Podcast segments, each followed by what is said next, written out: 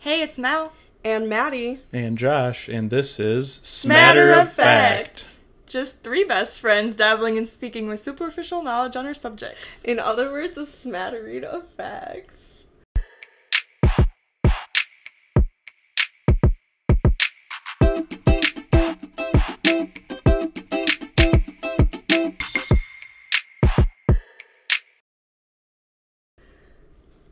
Have our first podcast guest on today. It is the Josh, the one they always shout out in just about every episode.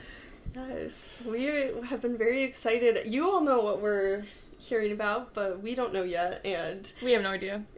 he has this whole like notebook over here. Like I have a composition notebook that's filled with pages of Oh my, my writing. gosh. That's a lot of writing. That's like it's not even just notes, guys. It's like It's like Dense. you wrote a whole novel over there. I took detailed notes. It's detailed notes.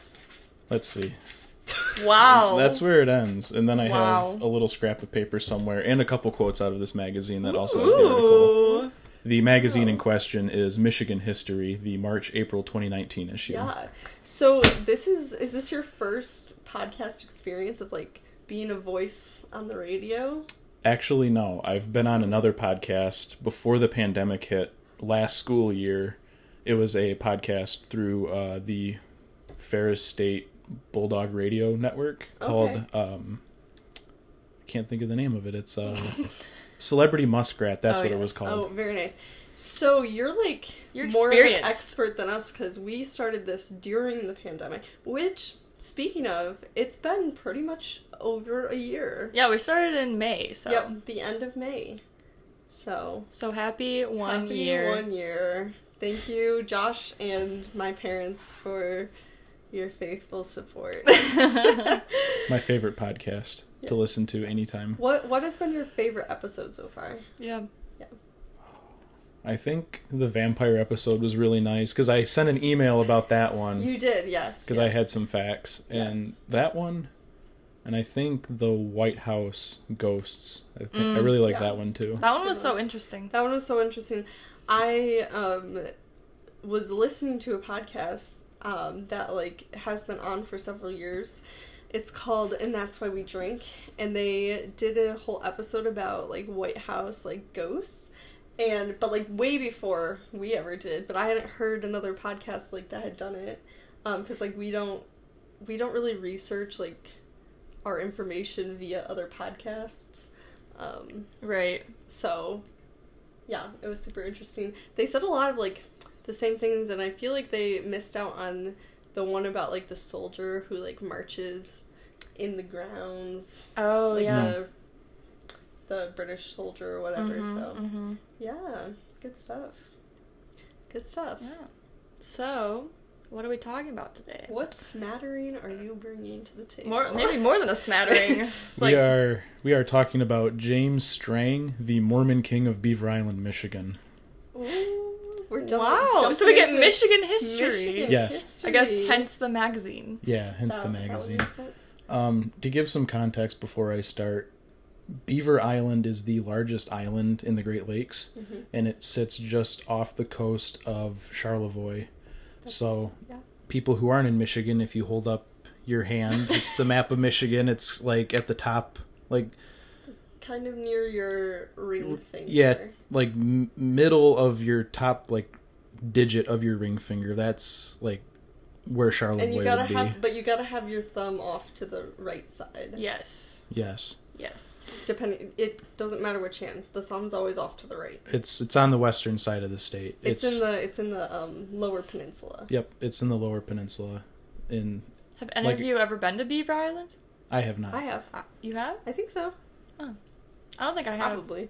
There's about I think 600 people that live there year round, and you can only really get there if you have a boat yourself, or there's a ferry from Charlevoix that takes off and transports. Yeah. I want to say that we like went out sometime because my family likes to go up there for, or at least like when we were kids, we'd go like camping and stuff in the UP and in that area too. Um, and fun fact, this is totally unrelated, but one time we were camping in the Porcupine Mountains in the Upper Peninsula, and so like the lake, like Superior, um, is that Yeah, Lake Yes. Superior that connects to Wisconsin. Um, Wisconsin has this island that's called Madeline Island, and so basically it's my island, and they have little bunny chairs that are made out of cast iron. It was a great experience. Wow. Yeah, Wow. totally unrelated, but it was fun. Still fascinating. fascinating. Okay, so to start off, James Jesse Strang was born on March 21st, 1813, in Oh, wow. Scipio, New York. That was over 200 years ago. Yeah, Wow, long, long time ago. during Um, the War of eighteen twelve. Yes, Yes. yes. Um, Scipio, I think that's how you pronounce it. Um, it's closest to Syracuse, New York. Okay. It's kind of on the western side of New York State. Um, in his youth, he was very sick. His mother always catered to him and made sure that he never, you know, died.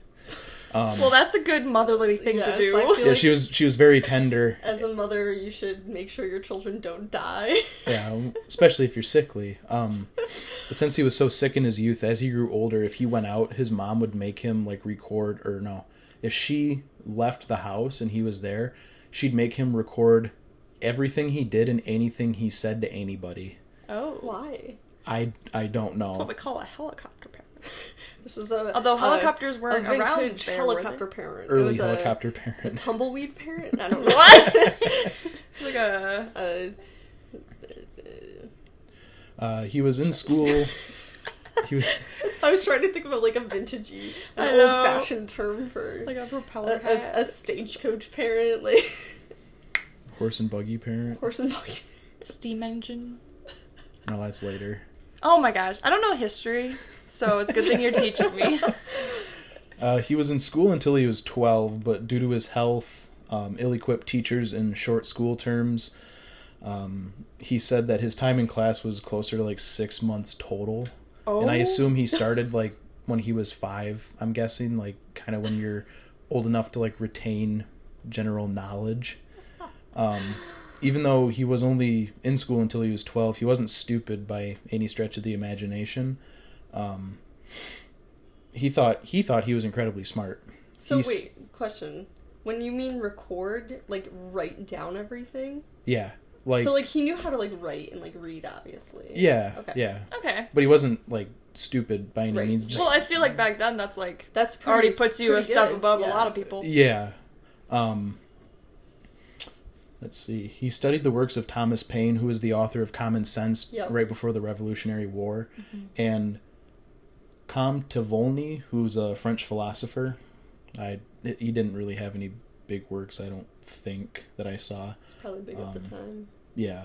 He kept a personal diary, um, written partly in code, like his own like cipher, his own language that wasn't translated until over a hundred years like later. I'm assuming after his death or in his life. Do you want to hear a fun fact? Fun fact. Sorry, I just had to because Maddie and I, when we were kids, we made up this whole language. It was like based on It a hieroglyphic hieroglyphic system. Yes, it was called a quish. So we had we had a sim a symbol like, like a symbolic language with like symbols that meant phrases or words, and then we We had a whole alphabet, We had a too. whole alphabet, and we actually ended up using it like in a class that we weren't allowed to write letters or numbers, but we could write symbols. Or drawings. Or So like we were like we got this language. Yeah. Like and we like had it all memorized. It And we looks- used- it looks used to- crazy. We used to write like messages to each other. like we would pass too. pass notes I- in class have- in our own language. I have like notes that we've written. it was pretty Huh. sophisticated. It was. That's big brain. We're So- nerds. We're nerds. So it'd be interesting if like one of us became famous and then like someone found that That's one That's why. I save all and of our then like stuff. they're like Someday. and then like they like decode it and they're like, "Want to come over to my house today?" yeah. And it's like that's the message. We need to get together soon. Yeah. okay, sorry. Oh, I had to uh, go on We- that bunny trail. we relate to him on a personal level.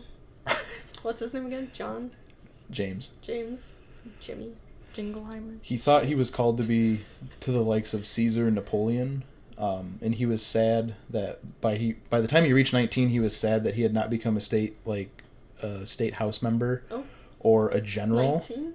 Yeah, 19. I He- forgot they die young in those days. He thought he was going to be a lot more than he was at that age. Um, when he was 12, he became a Baptist. And he didn't want to be a farmer like his dad, so he actually studied law and was called to the bar at 23 in New York State. Oh, wow. So this is very um, Hamilton of him. Very Hamilton. Yeah. Never watched it. Oh man, don't even get her started. hurt my soul. Sacrilege. You Uh, need to watch it. He was also a county postmaster and edited the local newspaper. Nice. Hey, that was kind of cool. That is kind of cool. While he was on Beaver Island, he published uh, the first newspaper in northern Michigan called the Daily Northern Islander. And, and good name. I don't know how long it lasted. Um, Again, just a smattering. just a smattering. Yeah. I do have something something else written down about him being a postman in a what else in a Baptist or a preacher or whatever else I said lawyer postmaster edited the local newspaper. It's from uh, WPR.org, which is like Wisconsin's NPR kind of conglomerate.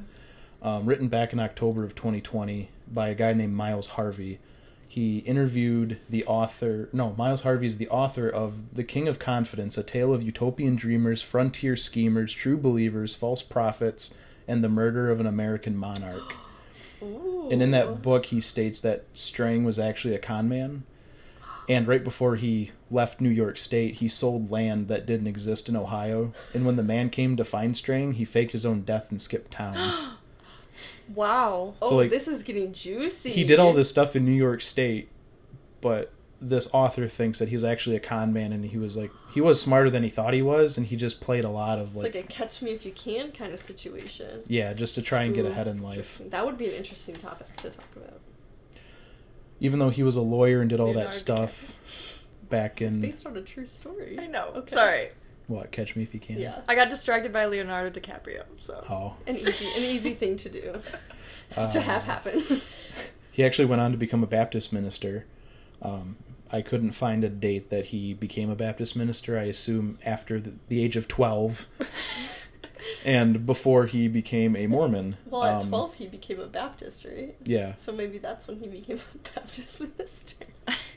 Uh, that would be. I wouldn't listen to him personally, but Seems like if he chose to become a Mormon, he didn't have much success as a Baptist minister.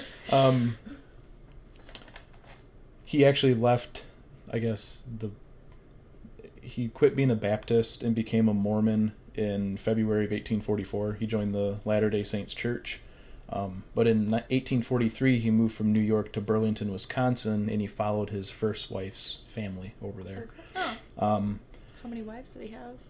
I think altogether he had five. Oh my! By the time he died, he had five. Wow. Um, but at this at this point, before he joined, right up uh, until he moved to Beaver Island, he was a monogamist, and then Oh. after Uh, he established I was just himself, ask, like, he became a polygamist. yeah, I was just gonna ask about that. Um, he in 1844 he went to Nauvoo, Illinois, N A U V O O.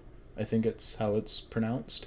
Okay. Um, he met the founder of the Church of Jesus Christ of Latter Day Saints, Joseph Smith, and he was actually ordained an elder by Smith. They had only known each other for a couple months. I think they met in like Wow. February, in like just a few short months. Um, Smith ordained him as an elder. When was the the I don't know, the Mormon Church like founded? What is it called? The I think it was founded in the 1830s. I want to say. so probably pretty shortly after it was founded, Uh, like at fifteen. It was pretty well established. I think I read it was like roughly founded in New York, but their hub at the time was Nauvoo, Illinois. Like Joseph Okay, Smith, okay. like that was like the hub for the church at the time. Gotcha. Um, but he was ordained an elder and gained Smith's favor. Or no. Yeah, he was. He gained his favor and then was ordained an elder. I think so. okay. Gained gained the favor and ordained an elder, not by Smith, not by Joseph, but by his brother Hyrum, who was like one Mm. of the. Yeah.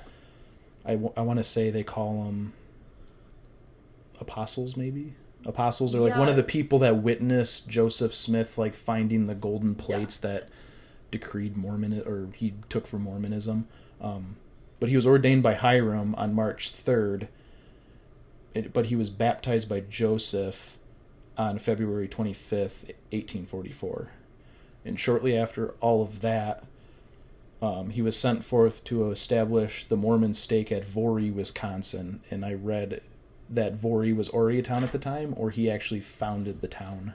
Interesting. And Voree, I think, is like middle southern part of Wisconsin, like closer towards Illinois. Okay. Um, and then shortly after, I think like in June maybe, uh, Smith was shot by an anti-Mormon mob in Carthage, Illinois, and died. Oh.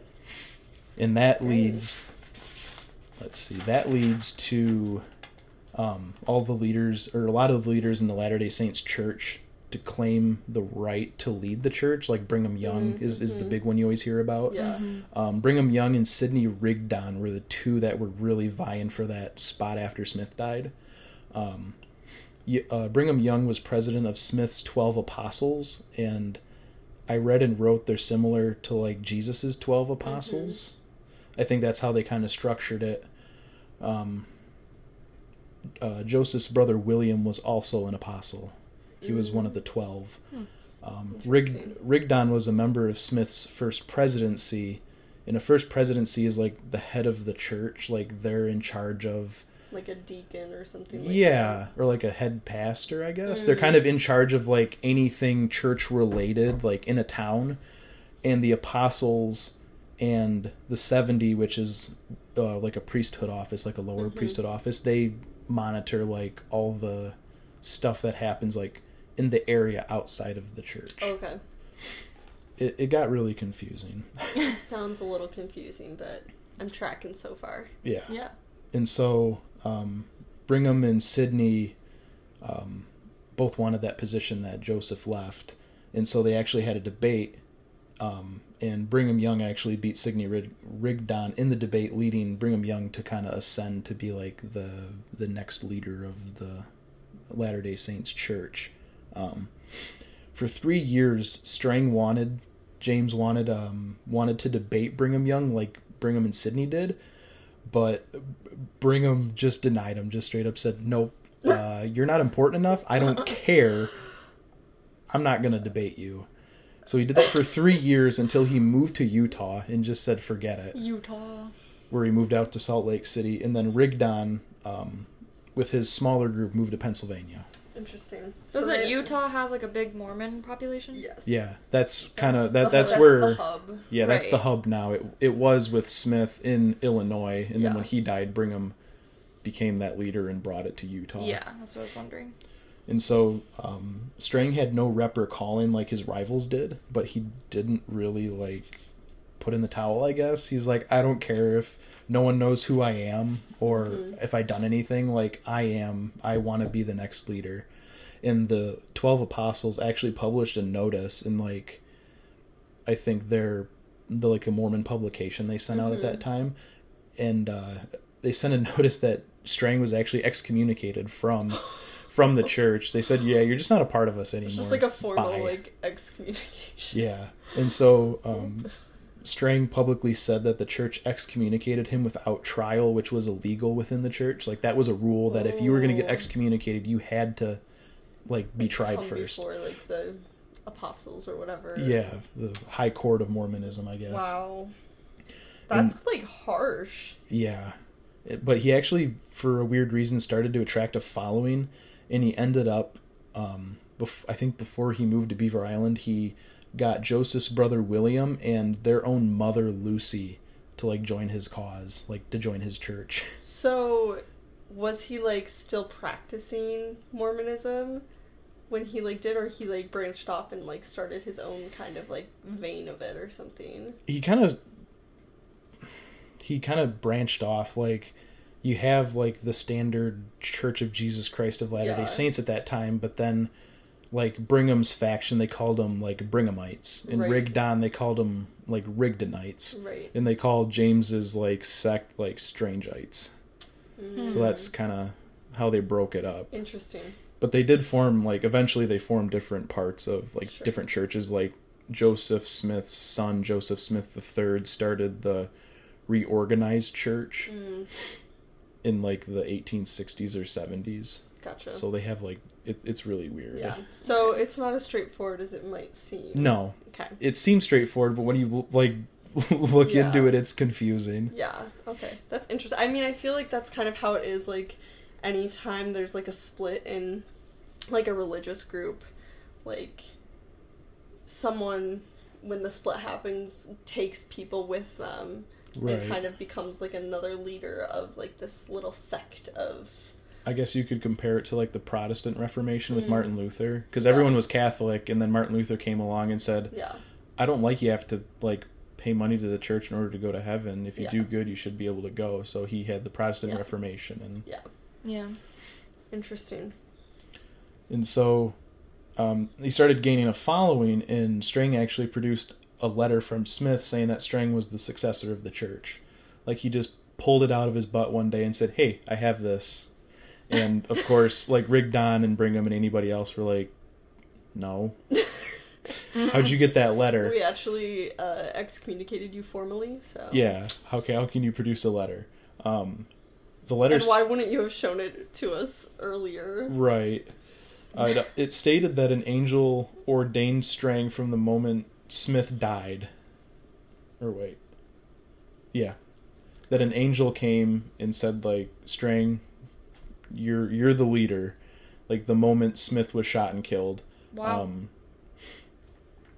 and typically the president of the Latter-day Saints church has to be appointed by angels, which Mm. I don't know how that works.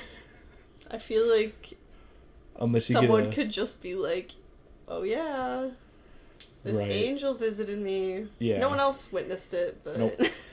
Um, the letter was postmarked nine days before Smith died, and Strang had a witness to claim it, and that it all happened before Smith's death. But how? Why would Smith say, "I'm going to make you the leader"? If he doesn't know he's going to die, yeah. like why would he give it up while he was still alive? That's I- interesting. hmm, that is interesting. and the letter, it's still around. It's actually at Yale, and you can view it if you ever go to Yale. A mystery letter. Um, Strang also found three tiny metal plates near Voree called the Voree plates. Um, I think he tried to make it similar to the three golden plates Joseph Smith found Mm. that he deciphered um, that led to the founding of Mormonism. Right. So Okay. James tried to say that he found these plates, but anything that I read, they they either didn't really exist or he just made it up, Mhm. or um, someone made them for him and then they just disappeared after like 1900. Like there's no record of where these plates went. He just said, "I have these plates. They were around and then they disappeared." Right. That's kind of sketchy. It's like if that is like like a big part of this whole thing, Yeah. you would imagine that that would be like a very closely guarded, like Yeah. like very cherished like item. Yeah. Doesn't really make Not Like- something that can just like disappear. And I found that Strang kind of followed, he kind of did things in his own church, like that reflected Joseph Smith, like these plates. Like Joseph had plates that made that founded Mormonism and made him the leader of Mormonism. I'm going to make my own plates, Mhm. or I'm going to find these plates that say, "Oh, hey, I should be the next leader." Did he have like a name for like his thing, or did he think it was a continuation of like Joseph Smith's like? I think he thought it was a continuation Okay. of Joseph's in his own like. He, I mean, it was his own sect, but he thought he was the true Right, right. leader. Which they all probably did. Yeah, they did. Um, yep, I wrote similar to three golden plates found by Smith, translated to the Book of Mormon, Okay. and that these tin plates, um, only Smith could translate them. No one else could. It, wa- it was in a language that only he understood. So that, of course, that made him the leader. That made him the successor. Well, it'd be Um, hard to know what they say if you don't know how to read them. Yeah, uh, he did translate them, tran quote unquote translate, and it told of a of an ancient American ruler named Rajah Manchou of Vorito. No. So he said the plates plus the letter made him the successor to the church, not Brigham Young, and of course, Hmm. Young didn't care. Yeah, I was gonna say. hmm, And the plates also claim that Voree, Wisconsin, not Salt Lake Valley, as the gathering place for the church. Interesting. But then he didn't stay in Wisconsin. No, he didn't. He didn't stay Hmm. in Voree. Interesting. If it was the gathering place, he would think Right. that Um, you should stay. And I think when Smith found his golden plates to found Mormonism and translate to the Book of Mormon, he had other Mormon like witnesses, like people that believed him, bear witness to this. hmm Um, I think it's I think they're called like the first founders or something like the little. I think one of them includes Joseph's brother and I think Brigham Young that like Mhm. bore witness to this event that Joseph Smith had. Um, but Strang had non Mormons verify his plates, and one of them was Christopher Latham Scholes, and he was the inventor of the first practical typewriter. I love typewriters. Weirdly enough. Wow. Small world. Small world. So after the plates problems. and after the plates and letters, around twelve thousand people like said, "Yeah, I believe James in what he teaches." They were like, yeah, this non-Mormon who invented the typewriter said so. That, So we have to we- believe James. It's obviously true. Um, he wanted to put he wanted to make a second stake of Zion, and that was established on Beaver Island in 1848. So What's a this? What what is that? I think he wanted to like establish a new. Is it just like a marker or some sort of temple or something? Um, I think, from what I gather, Zion kind of like a holy place. Okay. I, I think I of mean, that like the would make Garden of. Eden, and he wanted to establish like like a new kingdom of God, or Sure. like I think I've heard of that before. Yeah. Yeah. so he established it on Beaver Island in 1848. Um, in those who supported Strang, there's actually quite a number of big people like within the church at the time that followed him, including Book of Mormon witnesses John and David Whitmer, Martin Harris, Hiram Page, apostles John E. Page, William E. McLellin, and William Smith, which is Joseph's brother Mm. Mm-hmm. and then the Nauvoo stake president, um, William Marks, I think is what I wrote, and Bishop George Miller, and then Joseph Smith's mom Lucy and three of Smith's sisters also like followed Strange's teachings, and the mayor of Nauvoo, Illinois, John C. Bennett. Interesting. And so while Smith was still in the area, or not Smith, uh, Strang was still in that area around Mhm. Illinois, Wisconsin, um, John C. Bennett created the Halcyon Order of the Illuminati, which I have no clue what that is. Must be he wanted to create some secret society within Mormonism, Interesting. Crazy. Interesting. and that Strang was the imperial primate. Aren't there? First off, what a what a title! But aren't there like some conspiracy theories about like people who are a, like a secret society within the Church of Latter Day Saints? I'm not sure. I'm pretty. I don't know exact. Don't quote me exactly, but I'm pretty sure that there's some conspiracy theory about like this secret society that exists. Hmm. Probably. I'll have to look into it. We'll get back to you. If it's good, we'll do an episode on it.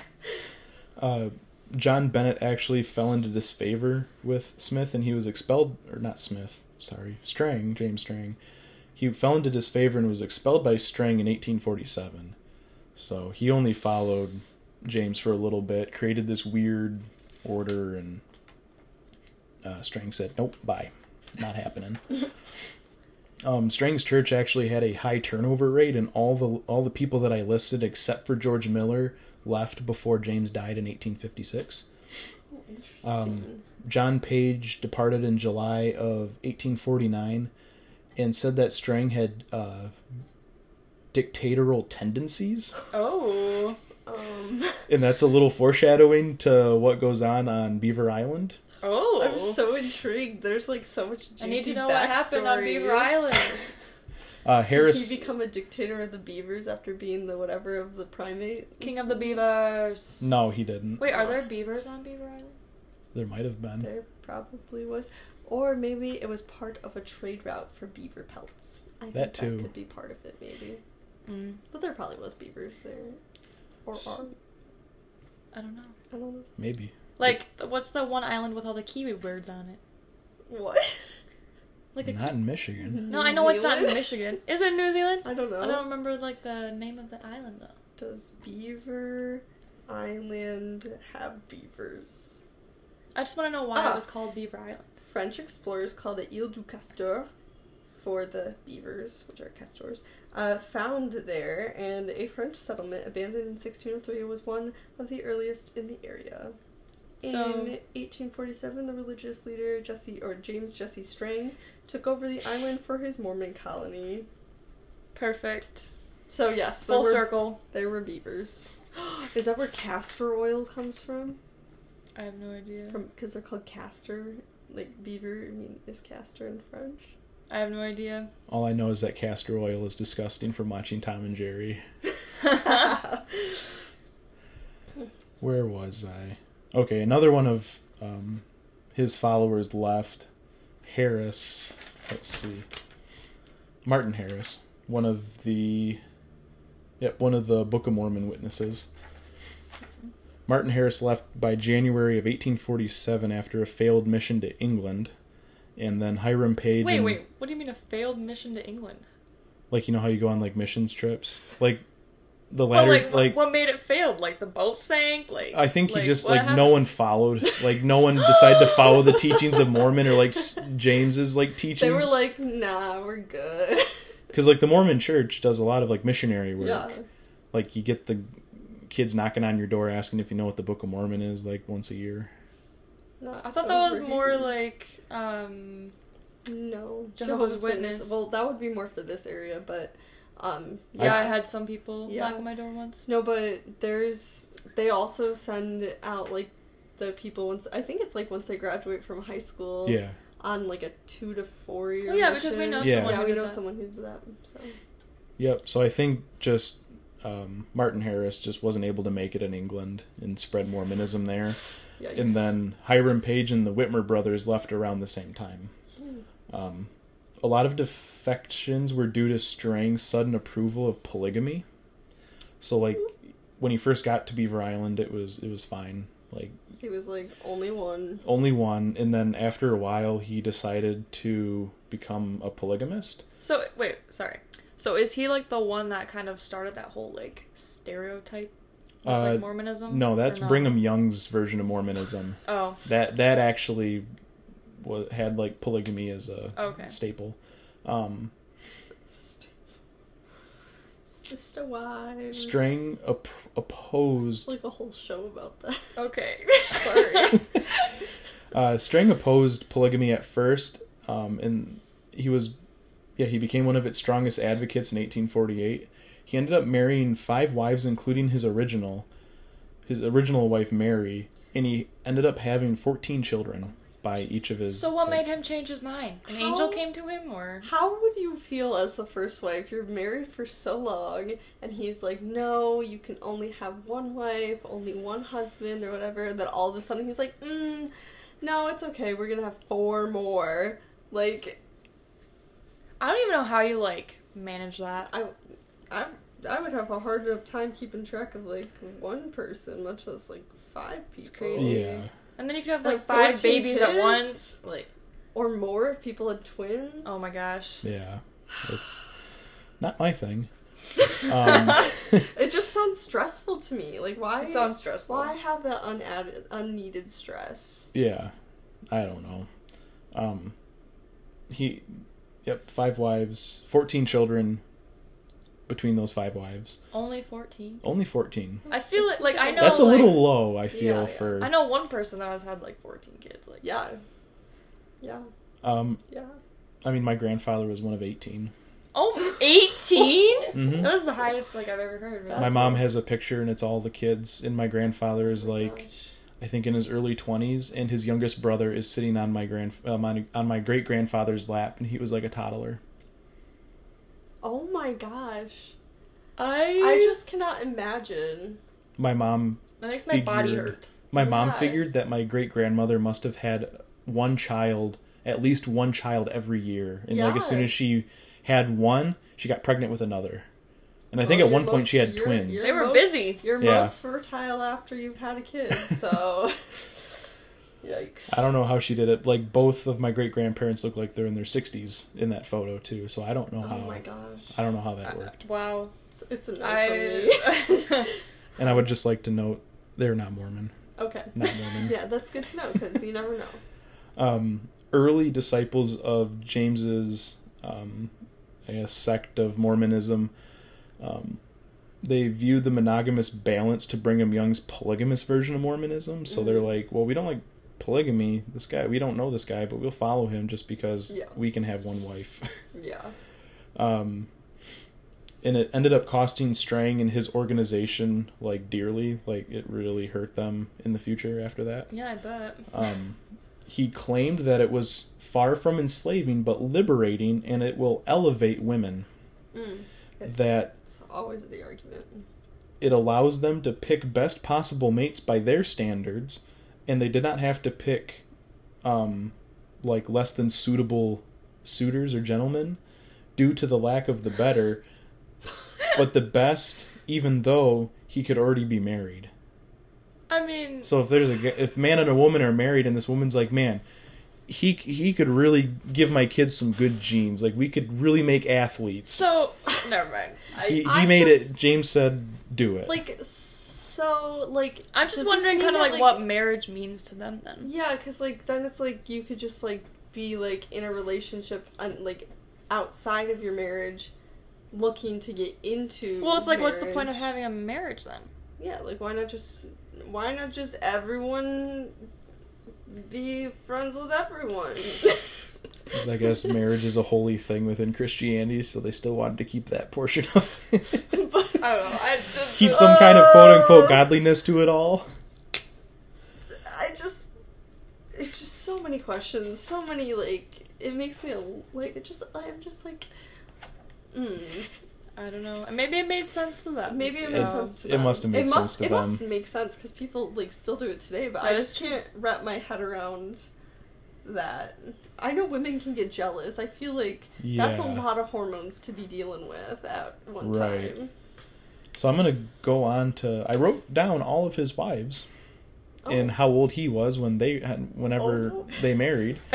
Um, but I also wrote here at the bottom uh, because his idea of Mormonism went from monogamy to polygamy. Mhm. He also practiced baptism of the dead, which in a modern sense is like say like my my dad dies but he doesn't get baptized. I would get baptized for him. And then he that, that's like a baptism of the dead. Okay, well I was really oh, confused. Oh, so you don't baptize was- the dead body? I was gonna say I was like They Wait, they might hear, like, but this is a like the modern Okay. like the modern take Oh, of okay, baptism of okay, the dead is getting like someone else to do it for the deceased. I was just really picturing like like But I taking a, a dead body and just like dunking it in Lake Michigan. it might be what they did. I, I don't is- know. Crazy. That's a choice. And they also practiced animal sacrifice, but not for the mm-hmm. atonement of sin, but for celebrations. What kind of animals? Beavers. Beaver. I was just gonna I, I, the ass- dead I body. assume like maybe like sheep or lambs or Yeah. Your standard animal Pi- sacrificial pigeons. fare. cows, Cows. Oh. Probably whatever they had. Not a household Squirrels. pet. beavers. Just like a dog that's a little too annoying that week. Stop. That's horrible. that is horrible. So James's first wife was Mary. I did not write down her maiden name for whatever reason.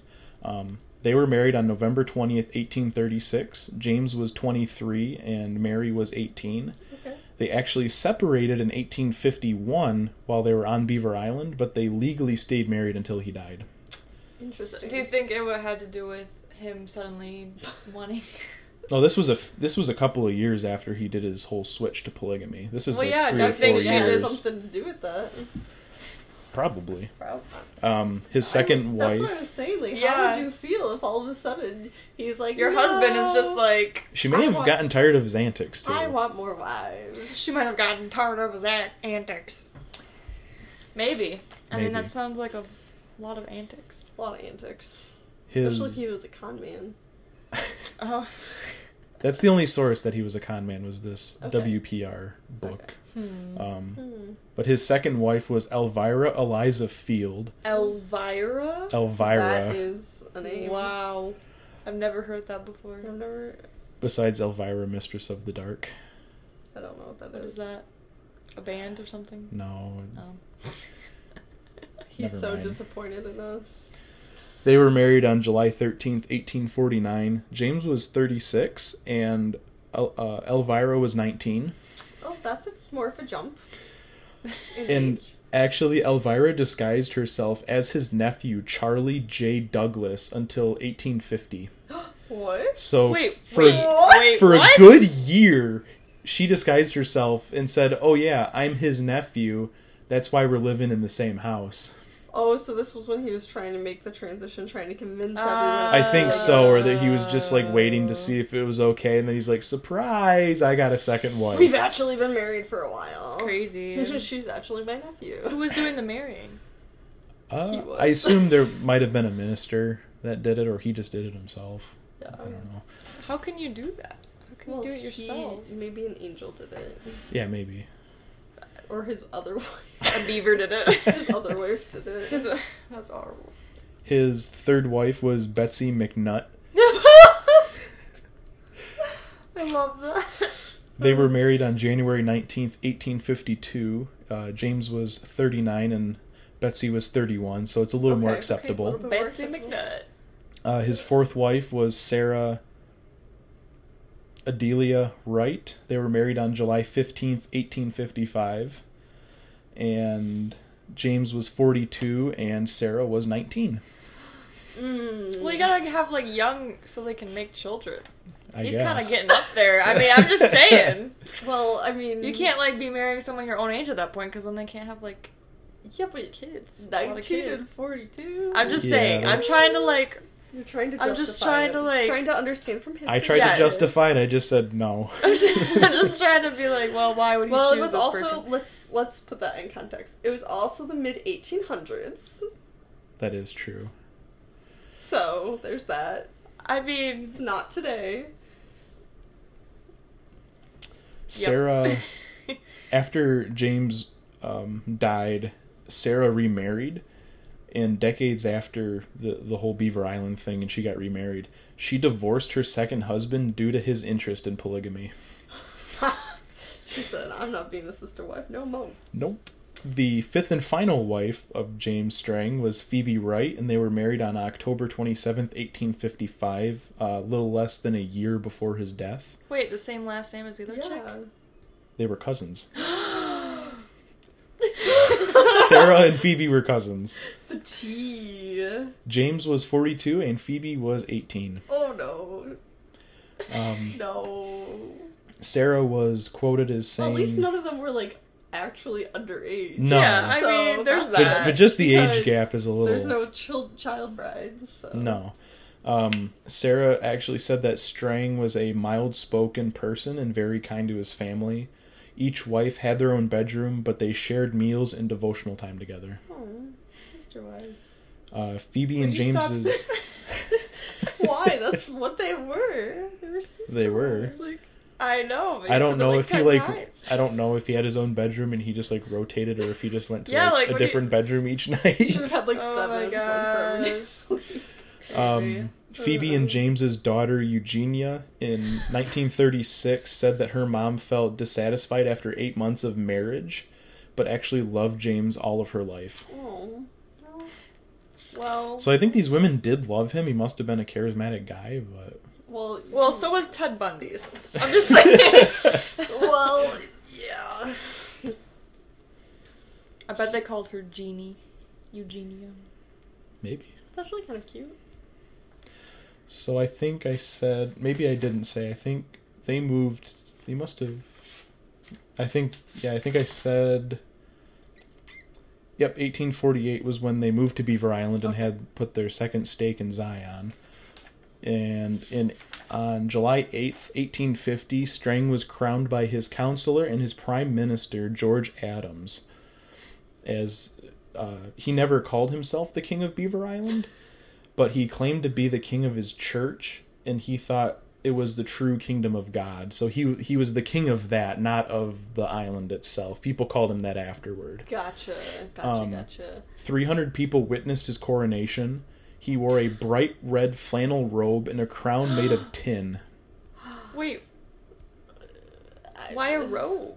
'Cause My mom has he's a robe king. like that. He has, she has a red flannel robe. crowned king. He's a king. King's got to have robes. Oh, oh, oh. Uh, never mind. I was thinking like a bathrobe. No. Oh. But like a flannel?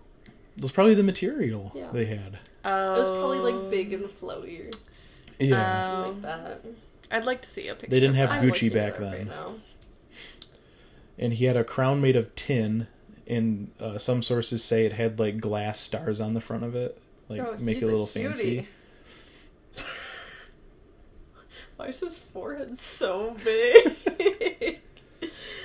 male pattern baldness is serious even back then king.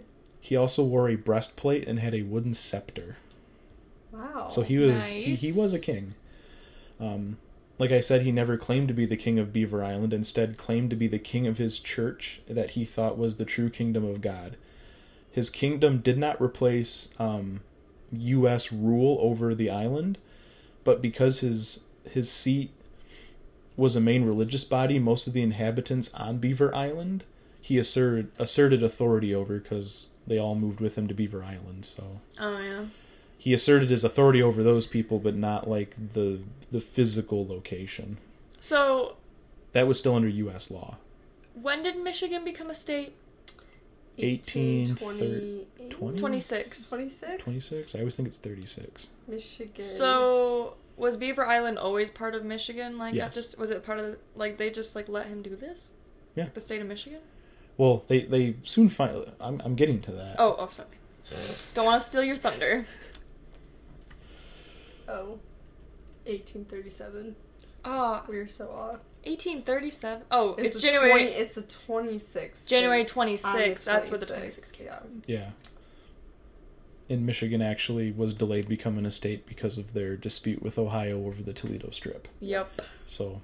And then we found the UP. So, huh. Yep, they got Toledo. Sorry, we got we got three fourths of the Not Upper Wisconsin, Peninsula. Ohio.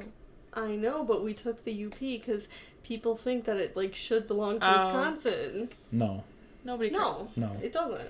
Sorry, that's why I said sorry, Wisconsin. Sorry, not sorry. So Strang and a lot of his followers on the island were accused of appropriating property and revenue for the church and just claimed it to be theirs and not who he called the uh, Gentiles. He called people who weren't Mormons Gentiles. Yeah, I mean, It's a common term for. So he did not make a lot of non-Mormon friends on the island because he just land grabbed basically. You don't say. uh, a lot of the strange Strangites, as they're called, lived in fear of what the Gentiles would do, and some of the followers were ac- would actually get beat up while going to Oh. the post office to get their mail, oh, or like the like the Gentiles. Whenever I say Gentiles, I'm doing quotes for the people listening. Um, they actually would We, we like could hear the air quotes in your voice. they would some of the gentiles would rob the homes and like seize the houses of the Oh. of the mormons while like the mormon men were away like going into town and stuff Oh. oh my gosh. Just like the six wives, and they're like, "No, yeah it's our house." uh july 4th 1850 so four days before his coronation um to become king a drunken mob vowed to kill or drive out all the Strangites from Beaver Island, but they submitted when Strang fired a cannon he secretly acquired. Don't know how he got a cannon, but man's had a cannon. wow. He fired it at the crowd, and they're like, "Cool, keep doing your thing, chief." yes, sir. Probably from the war. from the battles. So, uh, former followers who were kicked out or left um, actually told a lot of main like mainlanders like these exaggerated stories of James and like his all of the stuff he was doing on Beaver Island, like ex- overly exaggerated all of like his claims and stuff that he did. Um, I don't think the cannon was exaggerated, but uh, one of the people that were telling these stories was um, his former prime minister George Adams, and um, these stories eventually reached the ear of then President Millard Fillmore. Millard. Fillmore sent U.S. District Attorney George Bates to investigate it, and um, he finally got him to go in May of 1851. Bates showed up to Beaver Island on the USS Michigan, which was a naval vessel at Great the time. name. Great name. Um, James was accused of treason, counterfeiting, trespassing, theft, and other crimes. Bates arrested Strang, hauled him to Detroit to stand trial. Somehow James won the trial, like he defended himself successfully, and got it. Like didn't get charged with anything. Well, he was a lawyer, wasn't he? yeah, he was. It probably helped, Probably. but like But that's he somehow surprising. beat a district attorney at his own game. Wow. I bet that district attorney feels really bad about himself. So he won the trial and he used that press to increase his following, but he also managed to run and he ended up winning a seat on the Michigan State Legislature in 1853. Finally. So he was a state legislator. He was he was elected in 1853 and then I think again in 1855, but he died in 1856. So How did he die? we'll get to that. Oh, okay. Keeping it vague. Keeping it Um, vague. I- During his tenure as a House representative, he introduced 10 bills. Five of, of them passed. Oh. Don't know what those bills were. Um, I think one of them was um, when he was reelected in 1855. One of those bills was help organizing the northern lower peninsula into its various counties and townships, Huh. including Beaver Island and all the surrounding islands on it, plus North and South Manitou Island near Traverse City, Yep. into their own county called Manitou County. Okay. Wow. Because I think at that time they were, let's see. Uh, yep, at that time Beaver Island was a part of Emmet County, which is still a county in Michigan. That's where Mackinac is. Mm-hmm. Um, so he ended up forming uh, Manitou County, and he also fought against the illegal practice of trading liquor to Native Americans because that was a big popular thing in that time. Oh yeah. Um, Imagine.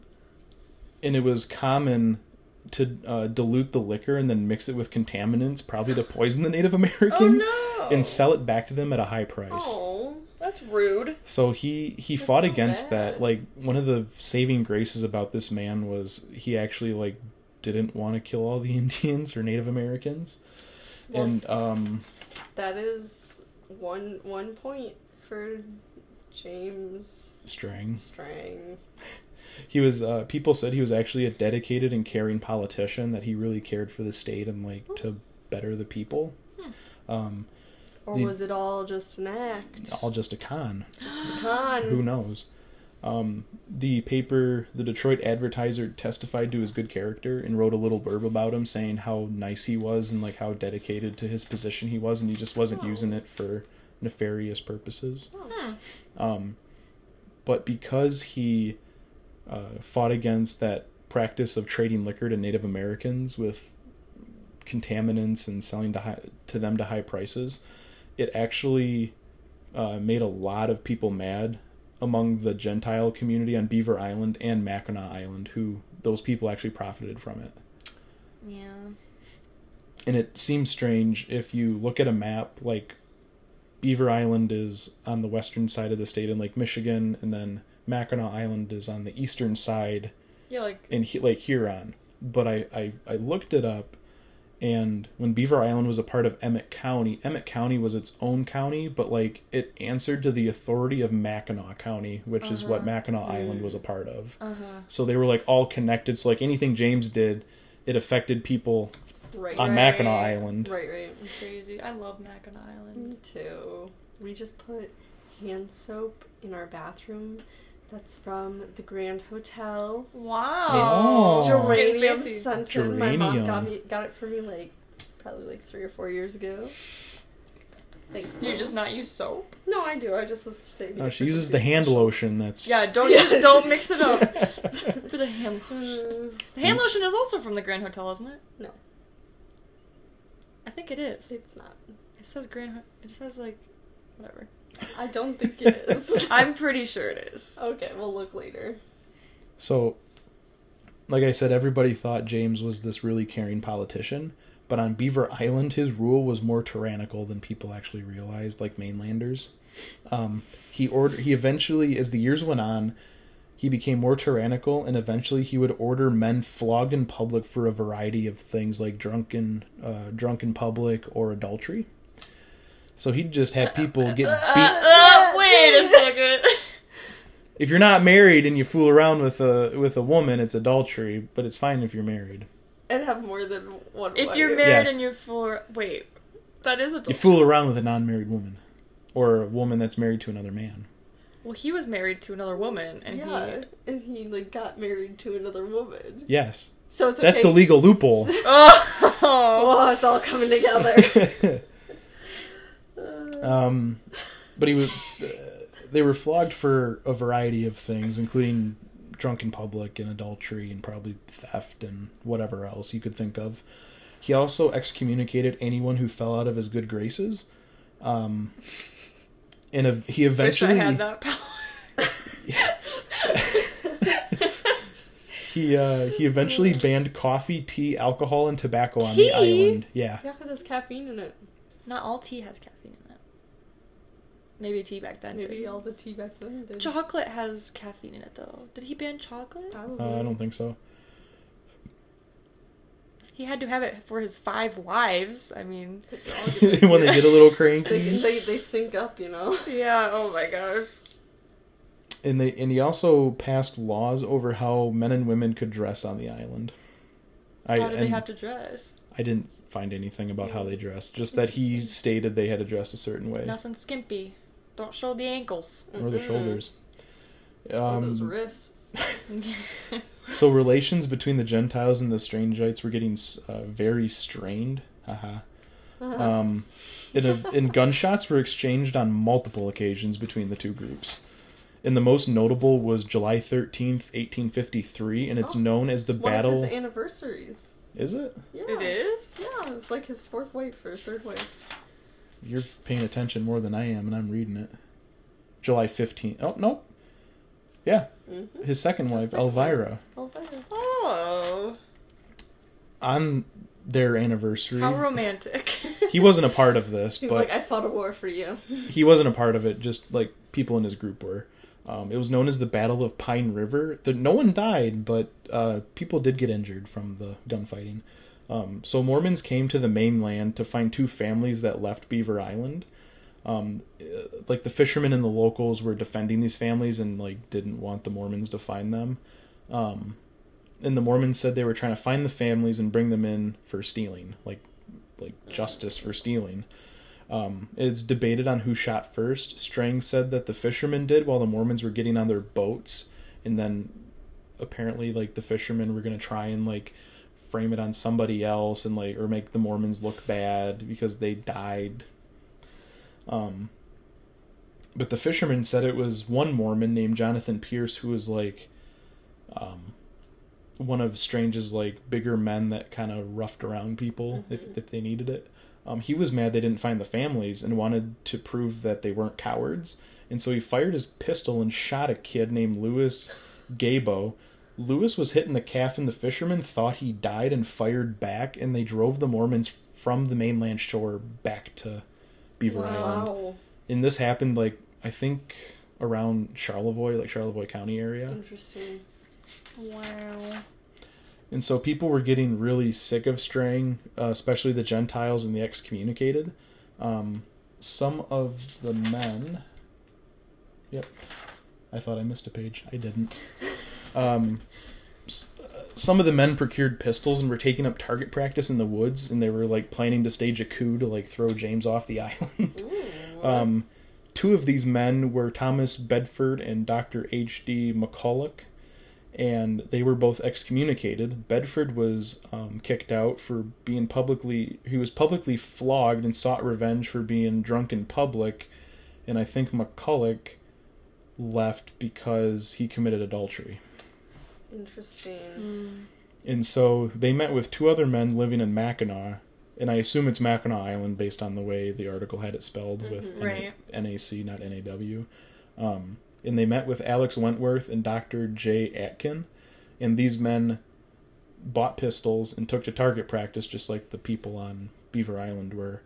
Um, and, and James apparently knew about Bedford and his little posse, and they knew they wanted him dead. And he actually challenged him in a newspaper. It might be the one that James started himself, the Northern Islander.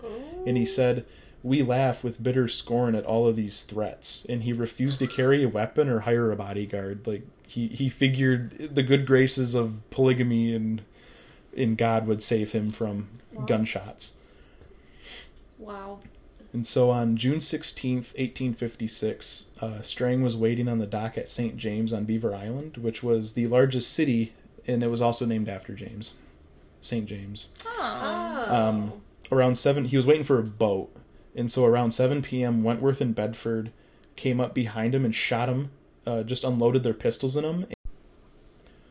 So one of the bullets grazed his head, one lodged in his cheek, and the third lodged in his spine, paralyzing him from the waist down. I can't imagine like a bullet just lodged in your cheek. How does that just go? Like, Like, it it just stopped by his teeth? Or his jaw, maybe? Must be. Must have like got stopped by something.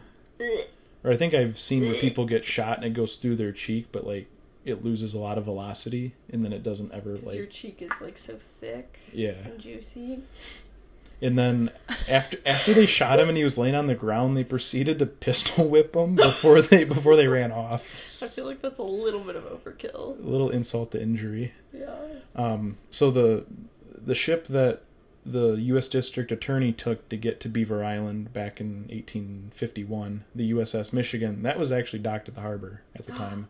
Uh, several of the men saw what happened, who worked on the ship, but no one like ever warned James that these guys were gunning for him, or They just they didn't even aid him. They they just watched. they were just like like pulled out their popcorn and were like Yeah, Look at like how does. They're like, mm, what's going on over there? wanted to see what happens next. Yeah. Good grief. So Wentworth and Bedford fled onto the USS Michigan, and Captain McBlair um, was accused of having knowledge of the attack beforehand, in like helping conspire against Strang and helping these guys. But they, they never found anything to convict him, so they just dropped it. Um, McBlair refused to give the two men over to the local sheriff, so he transported them back to Mackinac Island, gave a mock trial, fined a dollar twenty-five for those men, which is like thirty-six fifty-four. Um, So like In- nothing. yeah, next to nothing. They released they released the two men, and then the locals um, had a party Oh, love and they celebrated it. I'm just like imagining that they're probably also passing around like a hat or something like to get the Make a fee paid, collection. Like, Oh my gosh. yeah. and so uh, Strang was taken back to Voree, Wisconsin, and he lived for three more weeks. Um, he actually died on July 9th, 1856, and that was six years and one day after crowning himself king on Beaver Island. Oof. 1856. I'm pretty sure that's when my family's farm was built.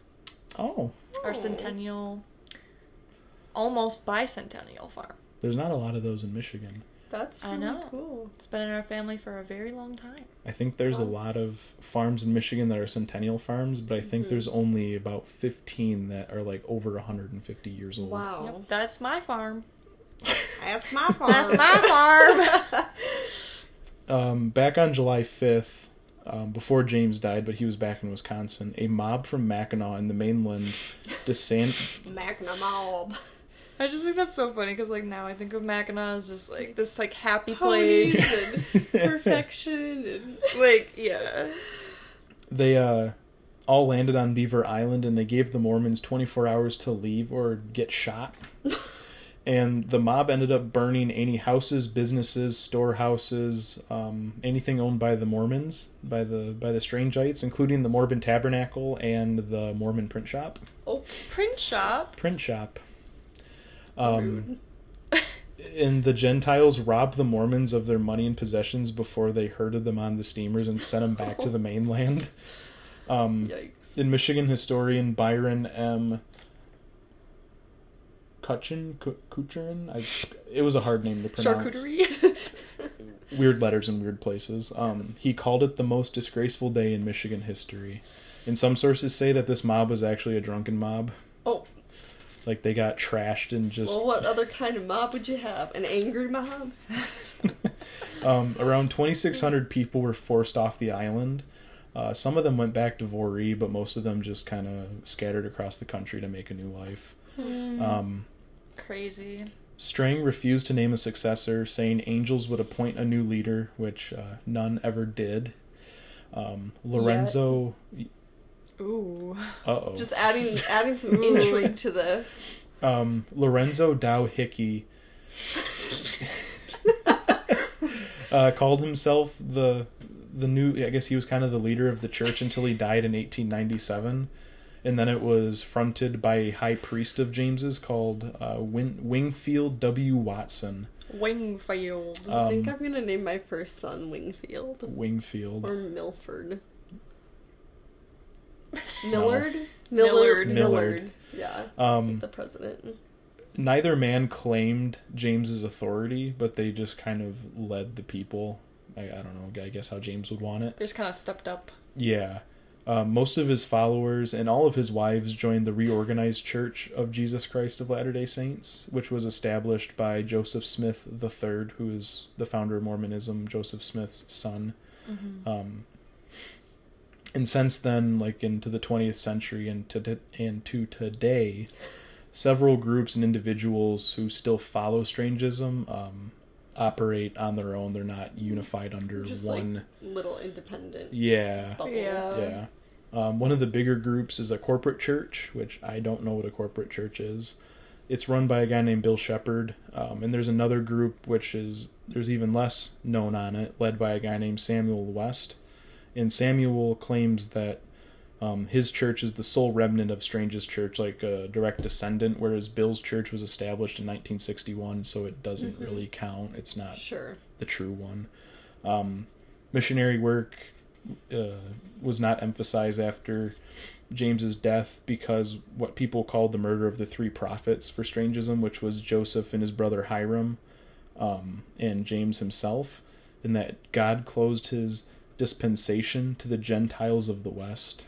Um, dispensation is a distinct period in history that forms the framework through which God relates to the human race. So just a period of when like God directly to, talks to people rather than using, uh, I guess, conduits, Sure. Angels. angels. Um, around 300, uh, there's around 300 people in the corporate church that's run by Bill Shepard. Um, there's no known figure, but Samuel claims to have thousands of members in the U.S. and uh, Africa.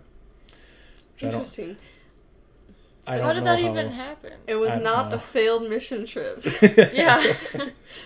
Um, Strang was a key player in that 1844 succession struggle with Brigham Young and Sid, uh, Sidney Rigdon, but for the whole like Latter Day Saints Church, like the whole organization itself, um, he didn't really contribute much. They don't really count him much towards Right, anything. Right. Um, he was largely ignored until people started re-examining his life in later years, like realizing who this guy actually was. Um, and the county that he helped establish that had um, Beaver Island and North and South Manitou Island, um, called Manitou County, the Michigan legislature eventually abolished it in 18 in yeah 1895. Um, North and South Manitou Island went to Grand Traverse County, and Beaver Island and the little surrounding islands are now a part of Charlevoix County.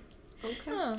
And the and people have said that this abolishment was the last remnant of his temporal empire. I, Yes, his big his words, whole empire big empire. Beaver. Island. Yes. and I think too, um, how I had said before that Man- like Manitou County was like those islands were originally part of Emmet County, which was under the authority of Mackinac County. Um, Mackinac County doesn't exist anymore. I think it's all Yeah. Emmet County, or there's another Yeah. county like Sheboygan County or something that uh, is in its place now. Um, the one thing that James is kind of like attributed towards um, it'd be his little contribution to the church that helped form the reorganized church that James uh, Joseph Smith III founded, And today, it's uh, the reorganized church is the biggest rival to the Utah-based LDS Church, which is what a lot of people know of. Interesting. Yeah, yeah. Interesting. And that is all I have on the Wow. Mormon King of Beaver Island, James That's Strang. like so. So what's uh, the quotes from the magazine or whatever? Um, let's see. I'm interested. They just have like a whole article about him. Mm-hmm. That's so interesting. I really like never even knew about like that. I had no idea. Beaver Island, like I, didn't. I didn't know that either. it's very fascinating. I didn't know it until I read this article. Like, I think one of my dad's college friends sent him this magazine a year or two ago, and I like history, so I Yeah. found the article and really liked uh, how they wrote it. Wow. Um, let me see if I can find. I didn't circle any of the quotes. Let's see. The Detroit Advertiser um, quote testifying to his James's character when he was in the legislature. They said Mr. Strang's course as a member of the present legislature has disarmed many of the prejudices which have previously surrounded him.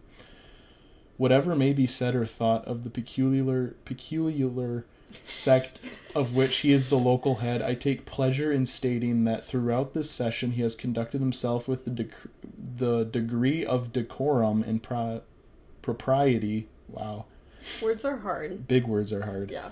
Uh, which have been equaled by his industry, sagacity, good temper, apparent regard for the true interests of the people, and the obligations of his official oath. So by all accounts, like it seemed like he had like good interests in mind. Yeah, just how he executed them were poor. Yeah, for sure. Wow. Self-proclaimed king. Yeah. hmm That's like a. I feel like not like because when you hear about like anything that has to do with like the Church of Latter Day Saints, you hear about like Brigham Young and everything that happens out in Utah. You don't hear about like the other like split, like that whole defi- divide. Like, Yeah. um, so that's like really interesting to to learn about. Yeah. I think the church that Voree uses for um, for like Strangite services, it's like this. I saw there's a picture of it from like 2005. It's just this little rinky-dink brick building. Mm-hmm. I don't think Voree's very big. It didn't look Mm. very big. Um, Doesn't sound very big. just a little brick building. It had like a like I think of like your old like really loud farmhouse screen door that you open. Yeah, it yeah, slams shut. That yeah. it has one of those on the front. No signs. It's just very nondescript. Mm, gotcha. Interesting. Yeah. No, thank you so much for like doing so much research. and Yeah. stuff. That Well, was thank you for much having more than a smattering. Quite what a, a, big treat. smatter. Yes, it was a it was a big smatter.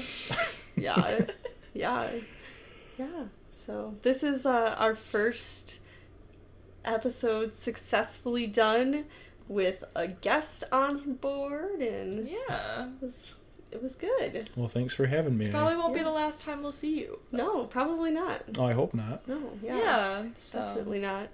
Yeah. Well, thanks, guys. Um, this has been your big smattering. this has been your big smattering. Peace out, Girl Scouts.